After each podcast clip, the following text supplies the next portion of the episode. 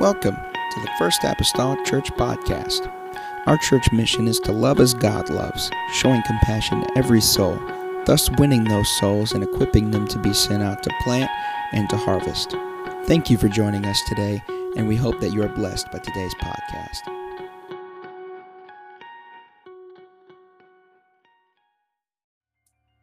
endeavor to teach here today. James chapter number 4. We're going to begin, re- begin reading from verse number 11. Those who are uh, going to camp meeting, we have a very quick meeting that we need to attend to right after this in the youth class. There are some forms and such that need to be filled out that has been uh, given into our care. And so you can take those and fill them out. Just make sure you have them completed Monday uh, whenever you arrive on the campgrounds. And we'll talk about what time uh, the church van and such is leaving and what time it'll be open for loading. And uh, if you're not riding the church van, you don't necessarily have to follow the church van.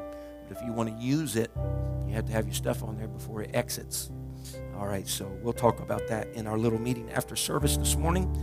James 4, verse number 11, starting, the Bible says, Speak not evil of one another, brethren. He that speaketh evil of his brother judgeth his brother speaketh evil of the law and judgeth the law. But if thou judge the law, thou art not a doer of the law, but a judge.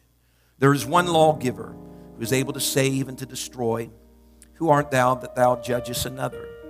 Go to now, ye that say, Today or tomorrow we will go into such a city and continue there a year, and buy and sell and get gain. Whereas you know not what shall be on the morrow. For what is your life? It is even a vapor that appeareth for a little time and then vanisheth away. For that ye ought to say, If the Lord will, we shall live and do this or that. But now ye rejoice in your boastings. All such rejoicing is evil. Therefore, to whom that knoweth to do good and doeth it not, to him it is sin. Tonight, I want to just teach this morning, question form, provoke perhaps our hearts and minds. What is your life? What is your life? What is your life today? What was it yesterday? What's your life tomorrow? What, what do you perceive it to be? What is your life? God, we come to you this morning. We're grateful. We're grateful, Lord, for this opportunity to be here, God, that's been afforded us. We're thankful, Lord, to be in these states, God, where we have, Lord, the privilege to come and worship, God, without any restraint, God, to lift up hands and hearts, God, to you. I pray, oh Lord, I know in the moment that we do that, God, that there is a connection and there is a touch of heaven, and God, that you see and you, Lord, acknowledge and know, God, where your people are. I pray, oh Lord, today help us, God, to give consideration, Lord Jesus, to these passages of scriptures. God, give consideration, Lord Jesus, to our own souls and our own hearts, God, in this place. In the lovely name of Jesus Christ that I pray. Amen. The church amen. You may be seated this morning in Jesus' name. So, tucked here within these verses is a very, what can be, very thought provoking question of what is your life? Considering what we do, perhaps, or what we don't do, what we say or what we don't say, how we act or how we don't act, what is our life? James answers his very own question that he gave. Perhaps it was rhetorical, but he, he answered it nevertheless by telling us that life is very brief.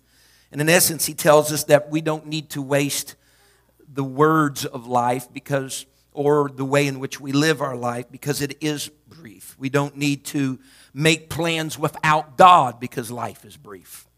We need to have a God ordained, planned life. And we don't need to regret. We don't need to regret our inactions because you may never have another chance.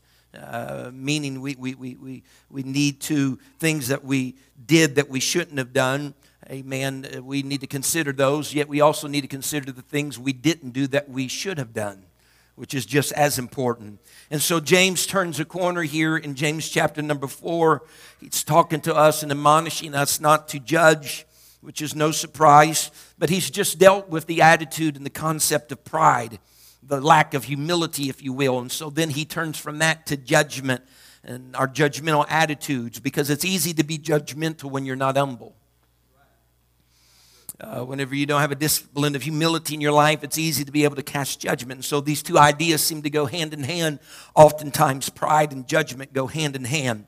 Whenever Jesus told the story in the Gospels of the publican and the Pharisee that were found in Luke 18, uh, he couples these two ideas together because they are there, and there is the publican that's beating upon his chest, saying, Lord, you know, I'm not even worthy to lift up my voice to utter a word unto you. And then there's the Pharisee over there saying, You know, I fast twice a week, and all of these things kind of pompous and proud about his status in life. He's praising himself while the publican seems to be insulting insulting himself. And so we see these two things one that practices humility. Even the, the, the Pharisee sees, says, Lord, I'm glad I'm not like the publican. He's so brass to even say that. So exercising a spirit of pride and at the same time judgment over this man that is really, mm, yeah, he's in a place of a publican and a sinner, but he realizes who he is and he has a spirit of humility. And so verse 11 of James 4 tells us not to speak evil of one another. Contrary to popular belief, finding fault is not one of the spiritual gifts. it's not one of the nine spiritual gifts. As a matter of fact, humanly speaking, good speech, proper speech, uh, con, uh, uh, uh I'm trying to think of another word, speech that's eight, capable of being reproduced is really a, a great mark that uh, uh, uh, progress in maturity in real everyday life children and in spiritual children. Statements like, you know, whenever our children are growing up, you know, they begin to talk, oh, isn't that something? You thought it was horrible whenever you couldn't understand, didn't know what their needs are, didn't know what they needed, but when they started to talk, then you thought, well, maybe they should have just remained in that stage of me just not knowing. Okay, no one else had children like I did then, or do. Nevertheless, because then they come along and they start to say stuff like this Oh, he really speaks well for his age, right? and they begin to compliment him. They, they have these profound observations of the way that they string words together or their vocabulary. But there was something that I noticed whenever uh, my children were growing up, particularly Trevor. He's not in here, so you don't have to worry about being embarrassed. But uh, whenever we, we, we, Trevor was growing up, uh, there came a time he was a pacifier baby. He liked his passy. And so he used that oftentimes to soothe himself and to help himself during times when he was upset. And so whenever it came to that place where we had to stop pacifying Trevor, Trevor and remove the pacifier, he started talking more when he wasn't being pacified. As a matter of fact, his speech got better when he lost his pacifier. His quality of talk was an indication of his progress. And so it is with the Christian life. Our quality of talk is a good indicator of our maturity and some spiritual progress that we make. Uh, somewhere in my house, I still have it, but I, have I've got more over the years just by happenstance. Somewhere in my house, in the stuff that I have, I have a, have a peso, Brother Mason.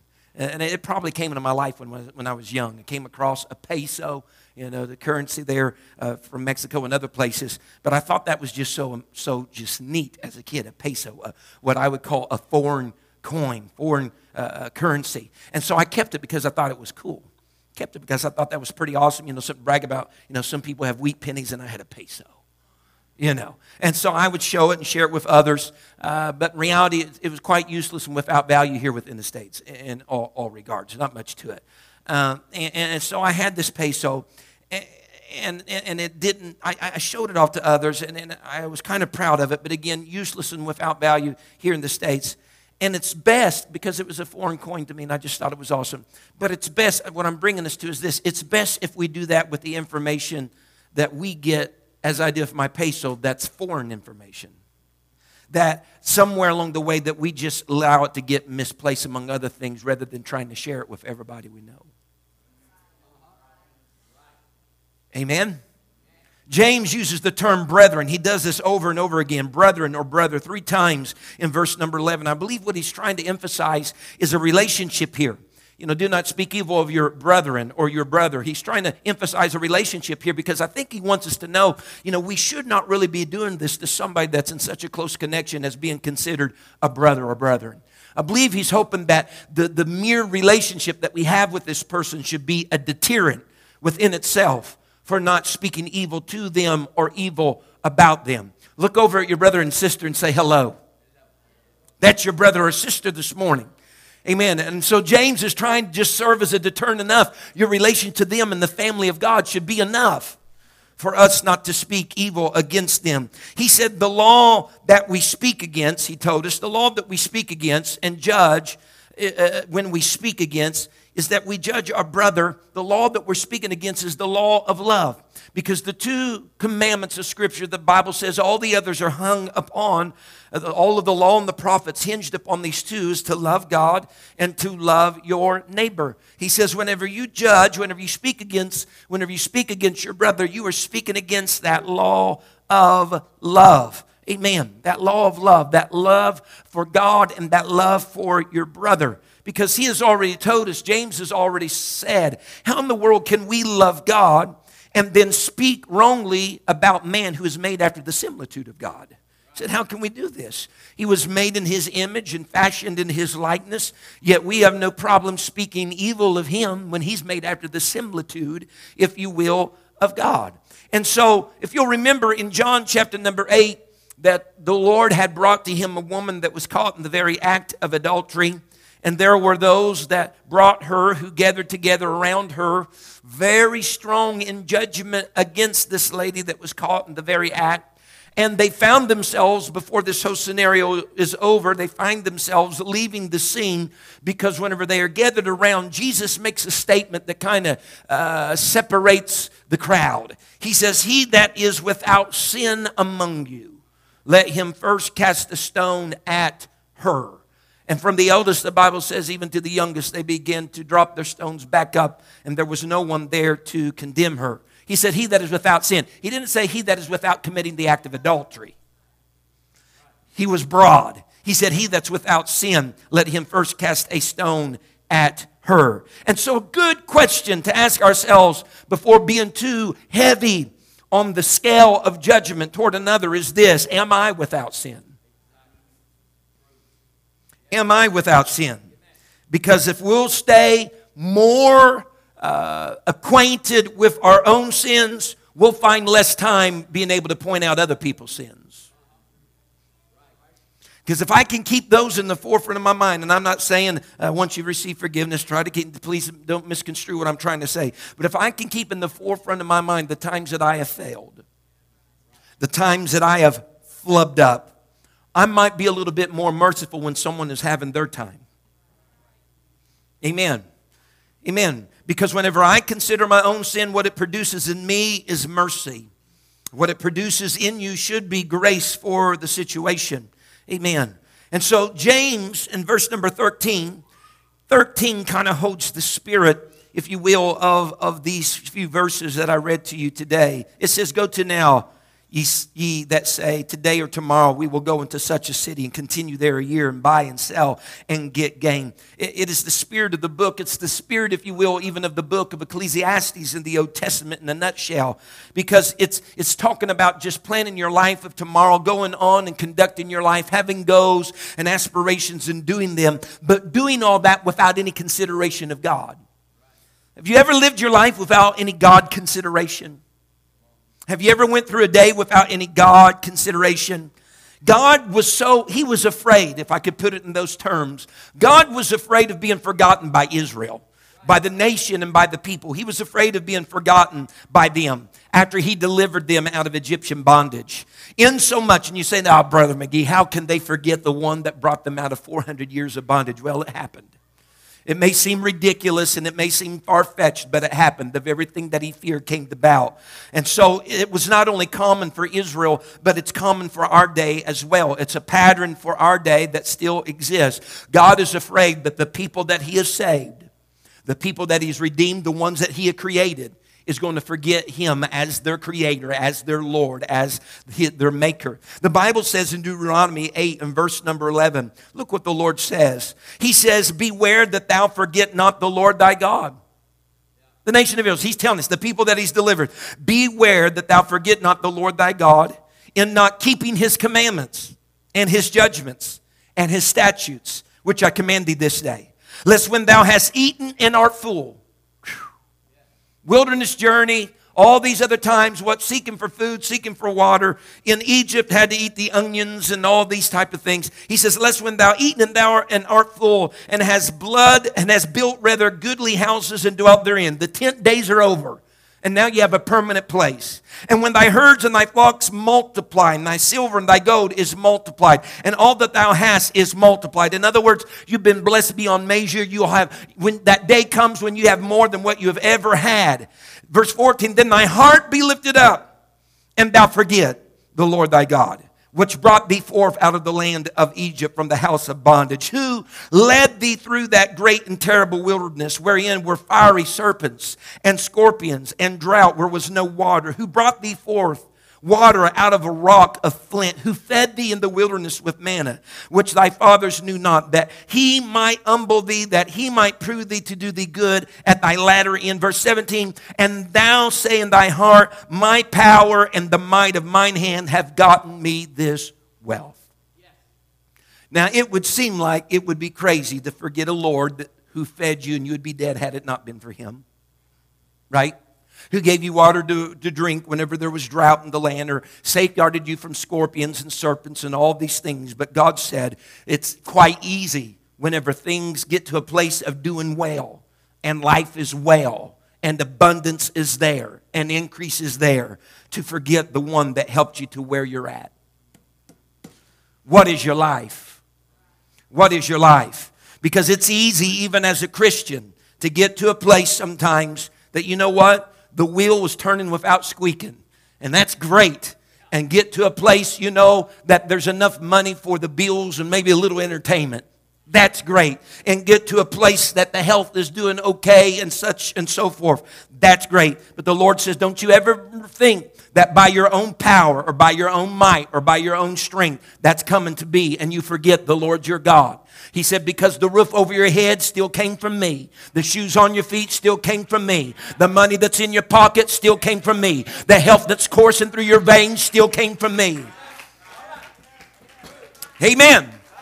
James is telling us, he, he's saying, you, you want to plan tomorrow, that's fine. Go ahead and plan tomorrow. It's important to issue forth goals and, and plan ahead. That's great. But he says, there is no wisdom in planning ahead without any consideration of God.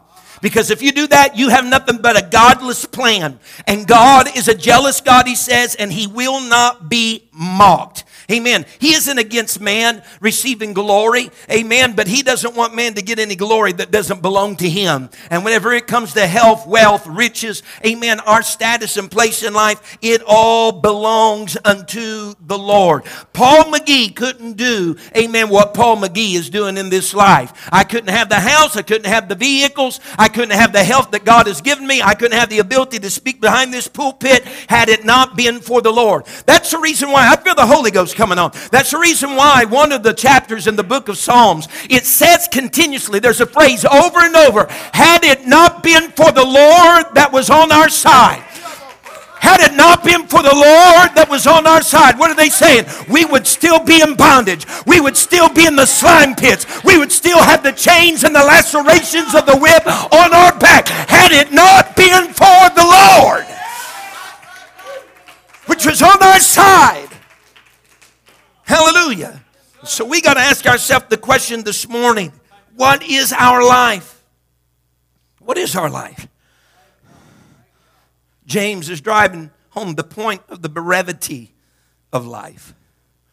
Luke 12, Bible tells us that a man ignored the spiritual dimension of life. And see, that's the fear. That's, that's, that's the calamity when we live life and we ignore that there is a real spiritual dimension in life. A man in Luke 12 did that. The Bible says he had increase from the fields and he built bigger barns. That's what he says. I'm going to tear down my barns. I'm going to build bigger barns for my increase. That's great. The Bible says he did all this with the neglect of his soul. The Bible says this. He says, Thou fool, Dost thou not know that your soul will be required of you this night? Because he was going to build bigger barns, but he did, he forgot the spiritual dimension of his life. Here are some of the pictures of the brevity of life spoken in the book of Job. Job says this, he, it's filled with it. He says in Job 7 and 6, he said, My days are swifter than a weaver's shuttle. He says in Job 7 9, the cloud is consumed and vanisheth away. He's talking about life. Amen. He says, Our days upon the earth are a shadow. Now my days are swifter than a post. He's referring to the royal couriers who hastened in their mission of delivering a message. He's saying, My days are swifter than a post. They are passed away, Job said, as swift ships, as the eagle that hasteth to the prey. He's talking about the brevity of life. In Job 14, verses 1 and 2, he said, Man is born of a woman is a few days and full of trouble. And he cometh forth like a flower and is cut down. He fleeth also as a shadow and continueth not. The Bible says in Psalms 90 and verse 10, the days of our years are threescore years and ten. And if by reason of strength they be fourscore years, yet is their strength labor and sorrow, for it is soon cut off and we fly away. David is saying the average year appointed to man is 70, and if it would be lengthened unto 80, he says that's great, but the strength and the labor and the sorrow somewhere along the way, it's all going to be cut off and it's going to fly away. Amen. In other words, we count, you know, every birthday comes. Now, people celebrate birthday months. Sister Shay, she left because she knew I was getting ready to say it. There's people that celebrate birthday months, but there's other people that just celebrate birthdays. But God told us that we need to number not just the, the, the, the time of year or the month, but He says every day. He said we need to number. Because verse 4, 15 of James 4 says, What does the Lord, what does the Lord will for my life? What is your life? What, there's your question. What is the Lord's will for my life? What is the Lord's will for your life? I know you have a will, but what is God's will for your life? Because you don't want to come to the end of your days and have only fulfilled your will. You want to fulfill God's will for your life. And so the Lord's will for our lives must be proved. The Bible says in Romans 12 and verse 2 and be not conformed to this world but be ye transformed by the renewing of your mind, that ye may, everybody, prove what is that good and acceptable and perfect will of God. The verb here, that word prove, means to prove by experience. As we live our life, we all make decisions, we make choices. Amen. We have life experiences that will prove what God's good, acceptable, and perfect will is for our life. And it is a commendable thing and desire to want to be in the will of God. But oftentimes you must prove by life experiences what that will is. And here's one thing you can absolutely bank on anything that's contrary to His word has already been proven for you, whether or not it's His will. Some things are proven by life experience, some things are already proven by His word. Amen. That already gives us insight, good, perfect, and acceptable will of God. But when you come to those moments that there are those shades of gray, so to speak, they are made clear by life experiences. Amen. And so there is a misunderstood security in doing the things that God wills. Because serving the Lord isn't a burden. Serving the Lord isn't a burden when you know He's willed that thing to be pleasing to Him. Amen the uh, song that, that the sing uh, that, that I think Sister Vera used to sing is He's not a burden to me. He's not a burden to me. So the secret of a happy life is to delight in the ways of the Lord. The secret of a happy life is to do the things that are happy unto the Lord. And whenever our duty becomes delight, then our burdens become blessings. The Bible says in Psalms 119 and verse 54, looks what David said. This is David speaking. This is a man that is caught up with the will of God. He says, Thy statutes have been my songs in the house of my pilgrimage. What do you say? David says, I'm on a journey, and there are some statutes, commandments, there are some requirements of me, but they've been my song. They're what he says, they're, they're the things that are constantly upon my lip, uh, lip a, a message, if you will, a song unto the Lord. His statutes have become my song. That is a man that has found comfort in finding his spot of God's will for his life. The Bible says in James 4:16, "But now ye rejoice in your boastings."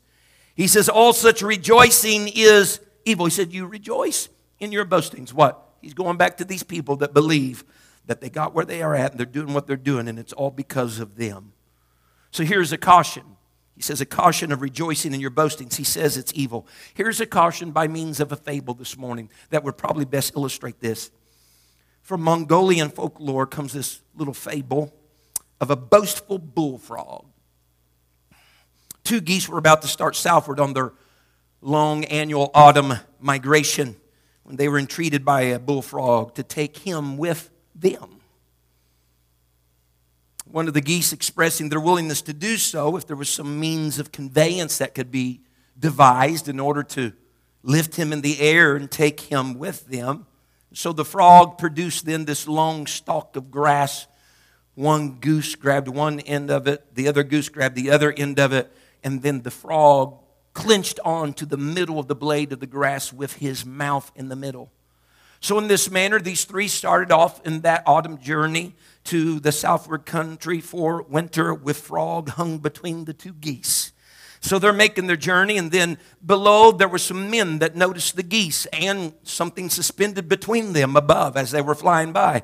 The men loudly began to express their admiration for the device and the ingenuity, it would seem, of the geese and the stalk and the frog, and wondered who in the world was clever enough to discover that and get that. Upon notice and hearing, the vainglorious frog opened his mouth and said, It was I lost his hold, fell to the earth, dashed in pieces. Rejoice in your boastings. It's evil, folks. it, it's evil.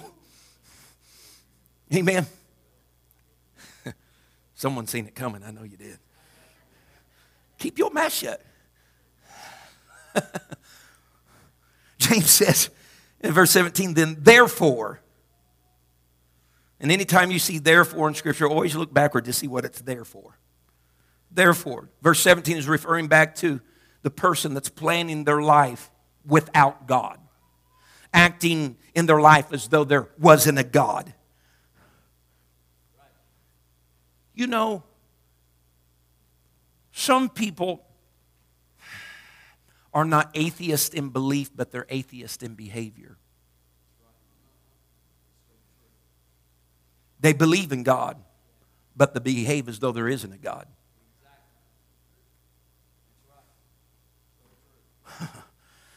he said, These people, they're planning their life as though I don't exist. I brought them out of where they were, where they were at, but they're planning their life as though I was never anywhere along the intersection in their life.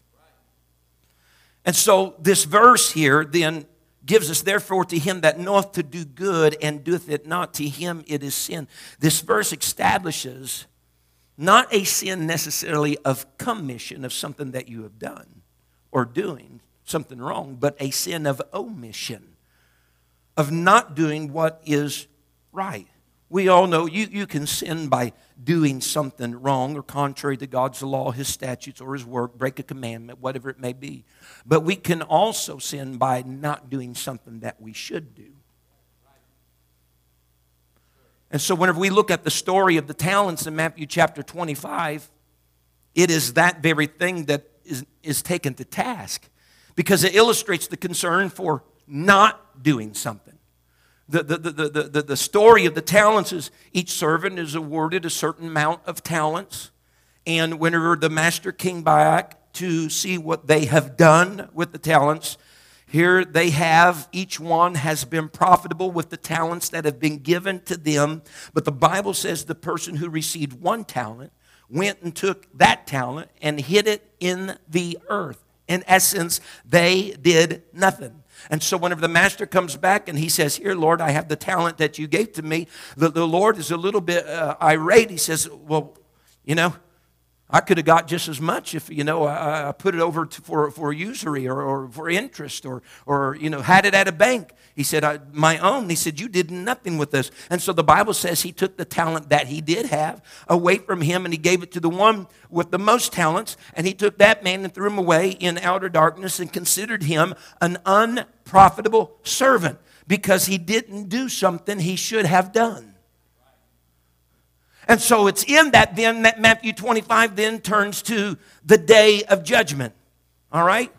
Because in this chapter, the ones doomed to that everlasting fire were not the ones that did, per se, something wrong. Look at it Matthew 25. But it's the ones that did not do what was right. Someone say amen. What does Matthew 25? Because it goes through the story. He says, he says, you know, uh, when I was hungry, you fed me. When I was naked, you clothed me. When I was a prisoner, you came to visit me. Huh? right? All these different things that are in Matthew chapter 25. When, whenever I was homeless, you provided a home, uh, all these different things. And they said, he said, when you done it to the least of these, you've done it to me. He says, well, when, when was this opportunity? He said, through all these different scenarios of those that needed to be fed, those that needed to be clothed, this, that, and the other. And he said, so you're going to be doomed. They were cast into everlasting fire and darkness. Why? Not because of what they had done, but what they had not done. The sin of omission. He wasn't condemning per se ignorant sin, but he says, He that knoweth to do good and doeth it not, to him it is sin. What is your life? What is your life? What are you doing? And is, is anything that you're doing things that you need to be doing for the Lord? What are you doing? Amen. So in the Old Testament, the Bible even made provisions for people that did sin ignorantly, something that they didn't know. They did something and, and it was wrong. But the Bible says, whenever they came to the knowledge of their ignorant sin that they committed, that they would make the thing right with an offering and a sacrifice unto the Lord. The Bible says in 2 Peter 2 and verse number 20 and verse 21, look what 2 Peter says. And uh, here, probably in the month of August, we'll get to our series on 2 Peter. All right? Amen. But the Bible says, For if after they have escaped the pollutions of the world, through the knowledge of the Lord and Savior Jesus Christ, they are again entangled therein and overcome, the latter end is worse with them than the beginning. For it had been better for them not to have known the way of righteousness than after they had known it to turn from the holy commandment delivered unto them. Because, see, when you don't know the way of righteousness, then you just live a sinful life, perhaps with no basis of bearing. Don't know right or wrong, ignorantly. But once you know it, you're no longer ignorant. Right? As a young boy, I touched the oven, boom, red hand, blistered. You know what I just learned? That thing's hot. that thing is hot. Amen. Same burn's going to come if I touch it. But now I did it knowing it was going to do that to me. And I did it anyway. Amen. It's horrible to be entangled with the things that you know the end thereof is destruction, yet do it anyway. We are not giving out, Lord's not giving out any free get out jail cards. We're held accountable for what we know. We're held accountable for what we know. Bishop, Bishop Osborne says this. He says, Not only are we accounted for what we know, he said, but I'll take it a step for, further. He says, We're held accountable for what we had the opportunity to know.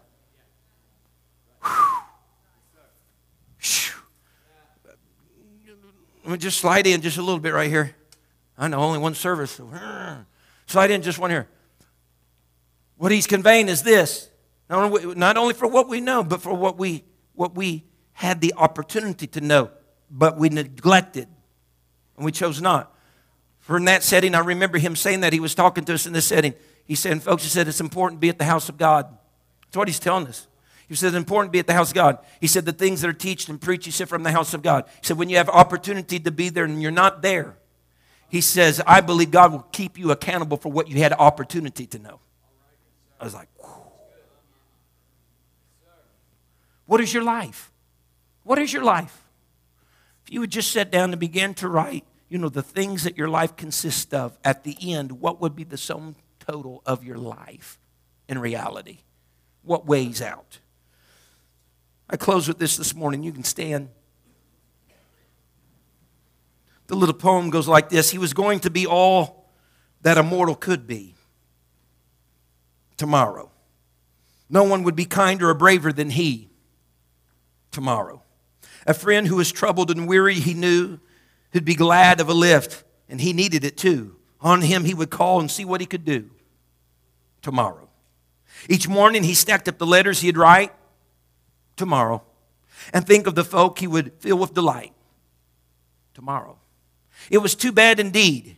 He was busy today hadn't a moment to stop on his way. More time he would have to give others, he'd say, tomorrow. The greatest of mortals this man would have been tomorrow. The world would have known him had he ever seen tomorrow. But the fact is, he died and he faded from view. And all that was left when his living was through was a mountain of things he intended to do tomorrow. What is your life? We can bow our heads in this place this morning. What is your life? Don't put off tomorrow what you can to do today. Don't put off tomorrow what you know to do today. Don't, don't exempt yourself because of this or that, the other. And I've, I've had conversations.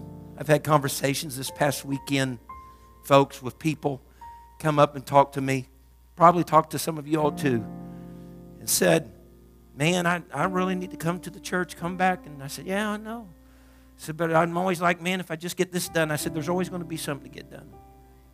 There's always going to be something to get done. Always going to be something to put your hand to. I said, if you wait to come whenever everything's done and everything's pinned together and snapped together, I said, you'll never get here. I said, you just got to come and leave those things where they are. You just got to come. What are you saying, Brother McGee? I said, what is your life? There's not always going to be a tomorrow. We live each day that there is going to be. We really do. There's things right now during the process of this week. You know what I said? I'll do that tomorrow. Uh, you know, I scheduled it out. There's just certain things I knew. You know, it's like putting out the next fire. i I'm going to do that tomorrow. You know, the fact of the matter, tomorrow for me may never even come. Somebody else could be driving you. If you would even go, if I would depart from this earth tonight, it may never come. My salvation and being right with God, I can't wait for church camp. I can't wait for church camp. I got to take care of things today. I'm, I'm just like a good, like a good banker in the bank. I got to make sure all the counts come to where they need to be at the end of every day. If my drawer is short, I got to make sure that I, I, I huh?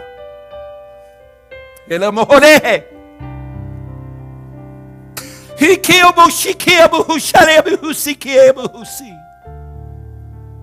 Heliomoko rebi hasharebi husakare shandiamo hoshaya.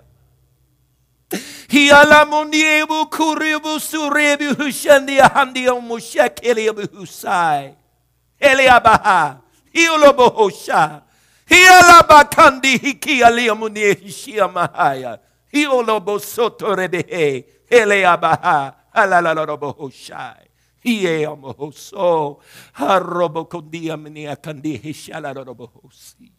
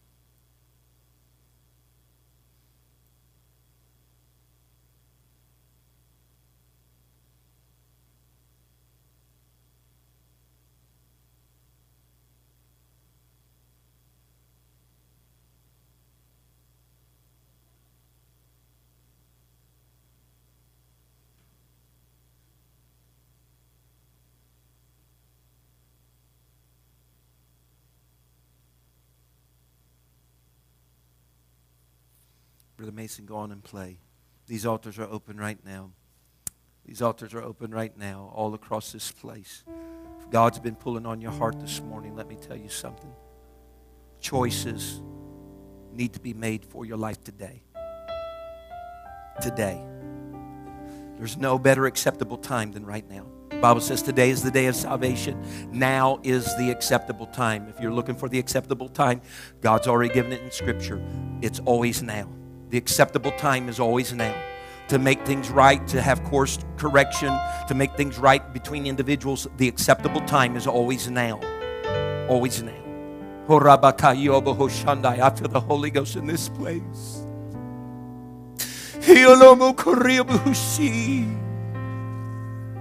What is your life, sir? What is your life, ma'am? What is your life? Regardless of your age, it doesn't matter. Don't matter how old you are. Doesn't matter how young you are. What is your life? Just because you're 10 or you're 13 or 14, it doesn't matter. There's been many much younger than you that's had life taken from them. What is your life? What does it consist of? Do you have a God planned life? Do you have a God planned life? Is He a part of the equation? Is He part of the formula? Or is He somewhere on the back burner here recently? Is He somewhere on the back burner here recently? What is your life? What is your life? It's, it's brief. It's a vapor. It's here today. It's gone tomorrow. It's as a shadow that's passing. It's there and then it's gone. What is your life?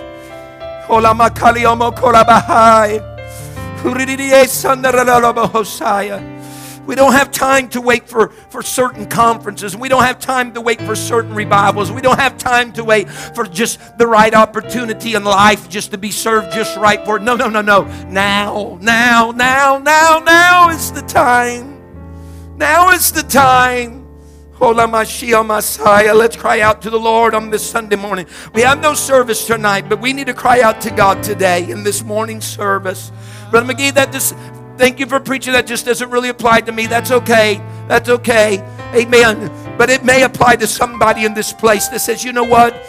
I've come to a place that things have come to a place that everything seemed to be just moving smoothly along, all right, but somewhere in the midst of it all, I've lost a handle on the God factor.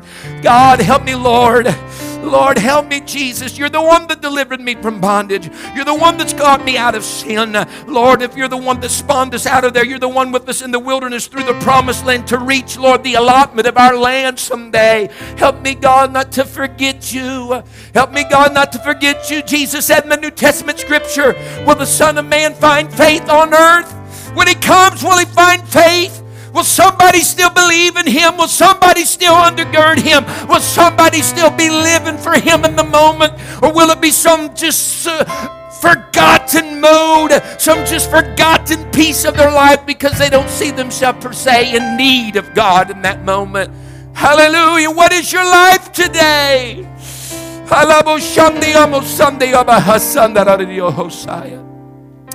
Let's come on, let's holler out to God today. Brother Mason, I love you.